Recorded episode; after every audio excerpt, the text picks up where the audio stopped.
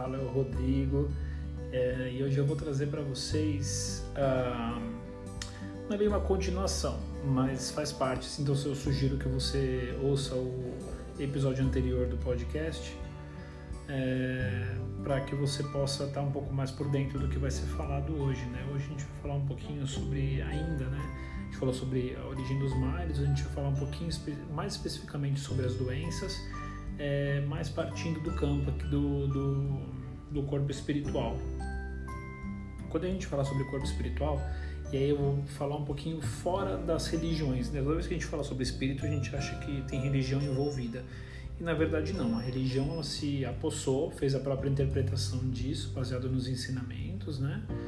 E aí ela acha que, que cada uma tem a sua e todo mundo deveria seguir aquela mesma. A espiritualidade ela é mais livre, ela leva em consideração estudos milenares é, que não são ligados a nenhuma entidade religiosa, né? É, entidade que eu digo, é, que eles chamam de Messias, enfim, aqui a gente vai falar um pouquinho mais puramente sobre a pessoa dentro da sua própria espiritualidade, né?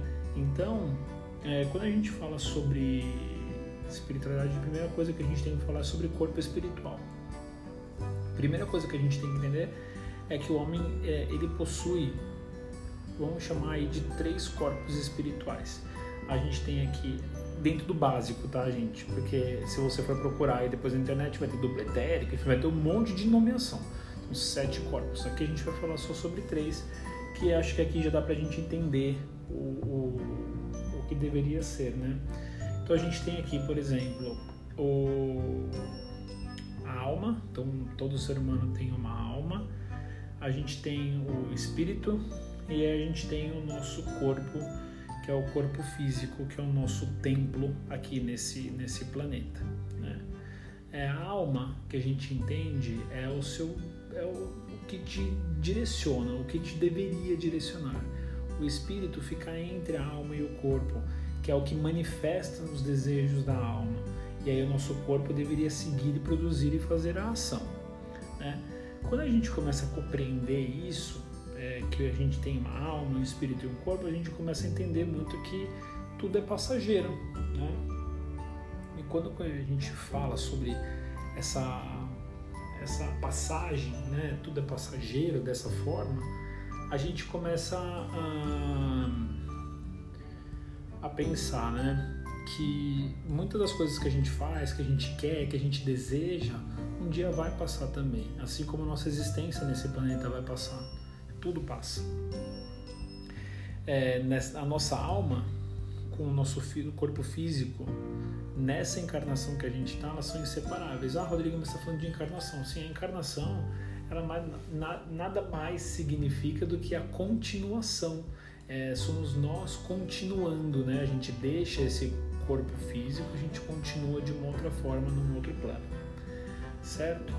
Então, a nossa alma, ela e o nosso corpo físico, nessa encarnação que a gente está, eles são inseparáveis.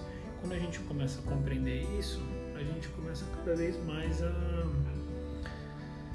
a entender essa questão dessa passagem que eu tenho falado, né? O budismo, trazendo um pouco do budismo para cá, ele fala muito sobre a impermanência, né? Que nós somos seres impermanentes e tudo que está aqui nesse planeta é fadado à impermanência, porque as coisas estão o tempo inteiro mudando e nós também vamos mudar.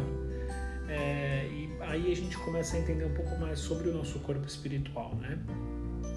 Quando a gente fala sobre é, e aí, doença em si, que vai muito na parte que eu estava falando no episódio anterior, a gente começa a falar um pouquinho sobre a causa dos conflitos, né? Conflitos, doenças, enfim. É quando você não está seguindo o que você deveria seguir. É, muitas vezes a gente tem um caminho que a gente deveria seguir na nossa vida, é, é o caminho que a nossa alma fala por nós. Então, é aquilo que você tem maior desejo puro, vontade, é, que você tenha facilidade para fazer, mas você acaba não fazendo porque você acha que as pessoas vão te julgar, enfim, você se abandona, você deixa, você se deixa de lado, né? E aí, é, quando você se afasta do que a gente chama da sua própria verdade, do que você veio para fazer, o que você se sente bem fazendo, o que você realmente gosta, é, às vezes a gente está num relacionamento que a gente se anula também por causa do outro, por exemplo E aí a gente começa cada vez mais a se distanciar da nossa essência. E, e a gente começa a viver em função do outro, começa a viver em função do trabalho, sendo que é uma coisa que às vezes a gente nem gosta de verdade, é mais por achar que a gente tem que ter aquilo, né? E aí a gente acaba se, é, se distanciando da nossa verdade. E uma vez que a gente se distancia da nossa verdade, a gente para de ouvir os impulsos da nossa alma. Né? E a gente acaba não seguindo mais o que a gente deveria seguir, o nosso caminho que a gente deveria seguir. E aí é, o que acontece é que a gente para de respeitar a nossa própria capacidade, o nosso próprio corpo. E a gente começa a entrar no processo da doença. Né?